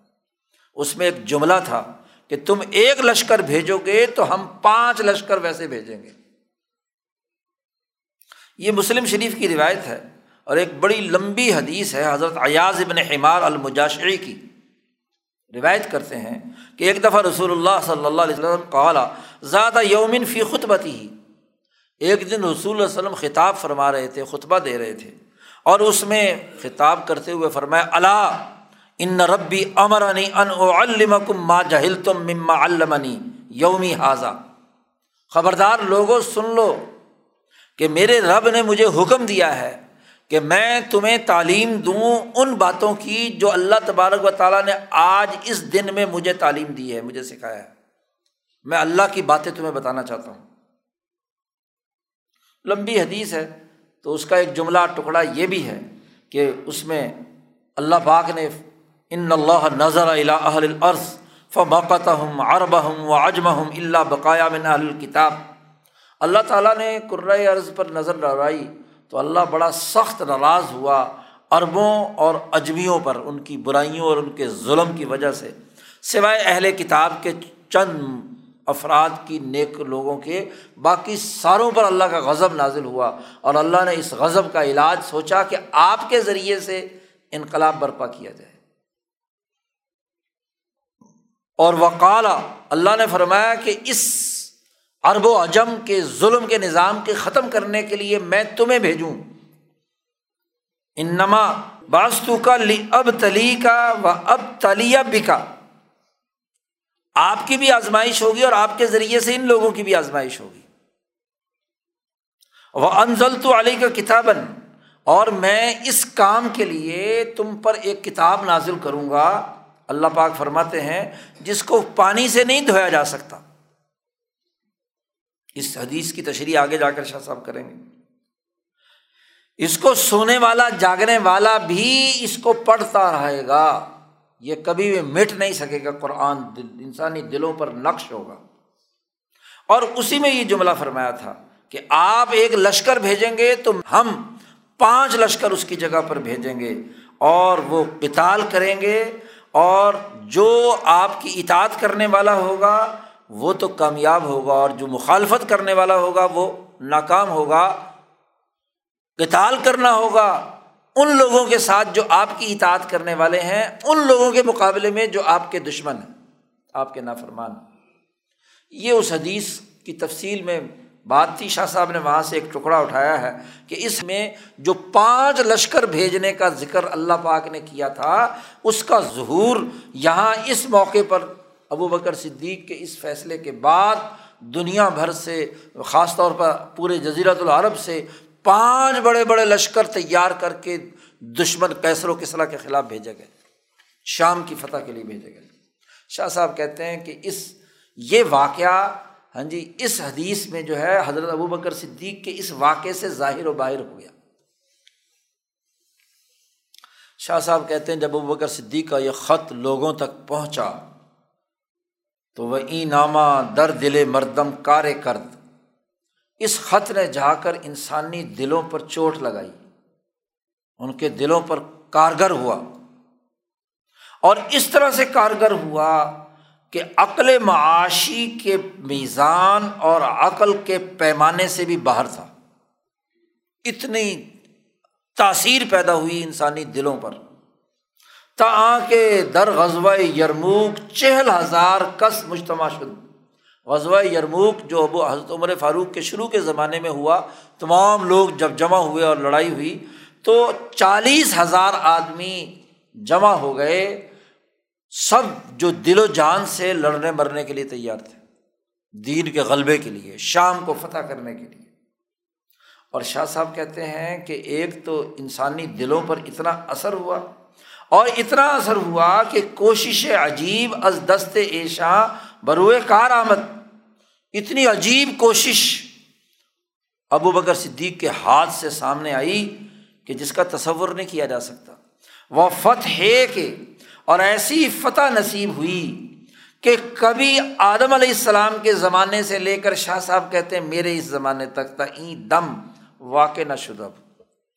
ایسی فتح کوئی حاصل نہیں ہوئی جو خلفۂ راشدین کے زمانے میں شام کیسر و کسرا کو فتح کر کے دنیا میں غلبے کی صورت میں ہوئی، آدم سے لے کر کبھی اس سے پہلے نہیں ہوئی اور کبھی اس کے بعد نہیں اور اتنا پھیلتا چلا گیا کہ اضعاف مضافہ، از کوشش و اہتمام ظاہر گردید تو ابو بکر صدیق کا یہ عزم، ابو بکر صدیق کا یہ خط، ابو بکر صدیق کی یہ جد و جہد اسی دعوت کا مصداق ہے، تو اس آیت کا مصداق کون ہے؟ وہ ابو بکر صدیق رضی اللہ تعالیٰ سب سے پہلے۔ اور شاہ صاحب فرماتے ہیں کہ یہی دعوت حضرت صدیق اکبر کے دستور العمل کو فاروق اعظم کے فعل اور ان کے کردار میں بھی دیکھا جا سکتا ہے۔ ابو بکر صدیق کے بعد یہی دستور العمل فاروق اعظم نے اختیار کیا۔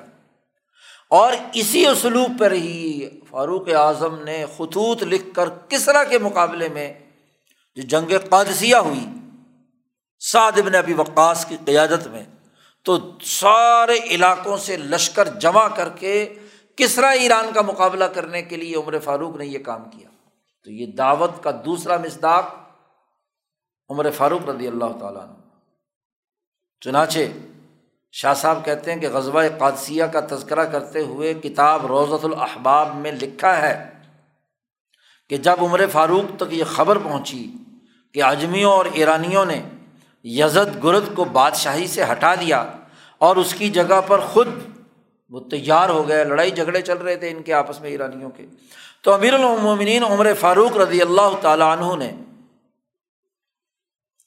اپنے تمام گورنروں کو خط لکھا۔ ہر یک از مال خود، نامہ نوشت بدی مضمون، یہ خط کا مضمون تھا۔ کہ باید کے دران آہیا ہر کرا دانت کے اسب و صلاح دارت۔ ہر خطے کا ہر وہ مسلمان جس کے پاس گھوڑا اور تلوار ہے۔ اور وہ تمام لوگ جو لیڈر، رہنمائی، بہادری اور طاقت جنگ لڑنے والے ہیں، جلدی سے جلدی تمام کے تمام مدینہ منورہ پہنچ جائیں۔ تو یہ دعوت کس کی ہوئی؟ اس خط کے ذریعے سے دعوت اب عمر فاروق نے اپنے زمانے میں دی۔ پہلے ابو بکر صدیق نے اور پھر حضرت عمر فاروق نے۔ تو یہ دعوت کا مزداق دائی جو ہے وہ کون ہے؟ عملاً، عمر فاروق ہے۔ شاہ صاحب کہتے ہیں ہم چنی دعوت امیر المومن عثمان ابن عفان برائے کمو کے عبداللہ ابن ابی سرا کہ چوں در افریقیہ با مالک آ جنگ جا مقاتلہ درپیش کرد، مشہور است۔ بڑی مشہور جنگ ہے جو کشتیوں کی لڑی گئی۔ جی۔ افریقہ میں حضرت امیر معاویہ رضی اللہ تعالیٰ عنہ جب شام کے گورنر تھے اور عثمان غنی رضی اللہ تعالیٰ عنہ کا دور خلافت تھا۔ تو ایک یونیک جنگ جو اس سے پہلے کبھی اربوں نے نہیں لڑی، اور وہ جنگ تھی بحری جنگی بیڑے۔ عمر فاروق کے آخری زمانے میں اس امیر معاویہ رضی اللہ تعالیٰ عنہ نے اجازت لے کر جنگی بیڑے بنائے تھے۔ کشتیوں کی جنگ تھی۔ عرب لوگ تو گھوڑوں پر، اونٹوں پر جنگیں لڑتے تھے۔ اور اس سے پہلے عام طور پر ایسی ہی جنگیں ہوتی تھیں۔ لیکن پانچ سو کشتیوں کا بحری بیڑا جو عبداللہ ابن ابی سرح کی قیادت میں افریقہ کے فتح کرنے کے لیے قبرس کے فتح کرنے کے لیے بھیجا گیا تھا۔ اور اس کا بھی بڑا عجیب و غریب قصہ ہے، بڑی تفصیلات ہیں تاریخ میں کہ یہ بہت اس میں گر بھی گئے تھے۔ لیکن وہاں اللہ پاک نے تو اس کو کمک پہنچانے کے لیے حضرت عثمان رضی اللہ تعالیٰ عنہ نے باقاعدہ خط لکھا۔ اور حجاز کے تمام عرب دیہاتی علاقوں کے لوگوں کو خاص طور پر دعوت دی کہ یہ ایک یونیک جنگ ہے جو الی باسن شدید کے ساتھ ہے۔ نئی جنگ ہے جو یورپین جنگجوؤں، جو بحری جنگ لڑنے کے ماہر ہیں، ان کے ساتھ ہیں تو اس کے لیے نکلو۔ تو تاریخی مشہور واقعہ شاہ صاحب کہتے ہیں کہ لوگ نکلے اس کے لیے تو یہ دعوت تو عثمان غنی کے زمانے میں ہوئی۔ شاہ صاحب کہتے باقی تفصیلات تو تاریخ میں موجود ہیں۔ لیکن یہ بات واضح ہے کہ تینوں خلفۂ راشدین نے خطوط لکھے، دعوت دی اور اس کے لیے جد وجہد اور کوشش کی۔ شاہ صاحب کہتے ہیں چوں ثابت شد کہ این خلفا ثلاثہ دائی بودن بدعوت موصوفہ فی القرآن، کہ قرآن میں جس دعوت کی اوصاف چار بیان کیے گئے ہیں، اس دعوت موصوفہ بالقرآن کے دائی یہی تین خلفہ ہے اور یہ تینوں خلفاء جو ہے خلفۂ راشدین بودن۔ نمبر ایک بات ثابت ہو گئی کہ یہ خلفۂ راشدین ہے جو یہ کہتا ہے کہ انہوں نے غلط طور پر حکومت پر قبضہ کر لیا، وہ غلط کہتا ہے۔ جی۔ یہ تینوں خلفا خلفۂ راشدین ہیں۔ اور پھر اس سے یہ بات بھی ثابت ہو گئی کہ ان خلفاء کی جتنی بھی اپنے زمانے میں کارکردگی اور دعوت ہے وہ تمام انسانوں کو شریعت کا پابند بنانے کا سبب ہے۔ وہ پابند ہیں کہ ان تینوں کی خلافت کو تسلیم کریں۔ یہ بات بھی ثابت ہو گئی۔ اور یہ بات بھی ثابت ہو گئی۔ تیسری بات یہ کہ بقبول عام مستحق کے ثوابست کہ جو لوگ ان تینوں خلفاء کی دعوت کو قبول کریں گے وہ اجر حسن کے ثواب کے مستحق ہیں اور جو قبول نہیں کریں گے اور ان تین خلفاء کو نہیں مانیں گے، وہ سخت عذاب میں مبتلا ہوں گے۔ وہ عدم قبول مستوجب عذاب گشتن۔ تو اس آیت سے واضح طور پر ان تینوں خلفۂ راشدین کی حقانیت ثابت ہوتی ہے۔ اس کے علاوہ اس آیت کا کوئی اور مصداق نہیں ہے۔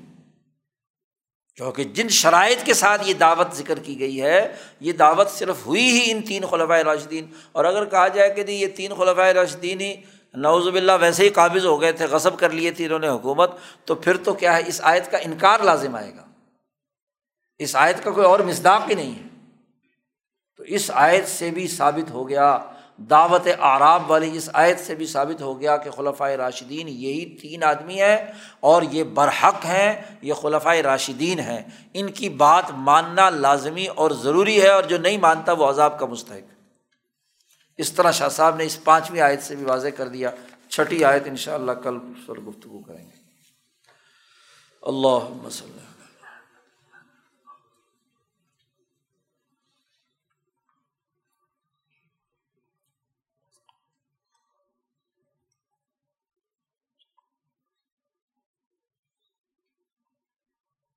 اجمعین۔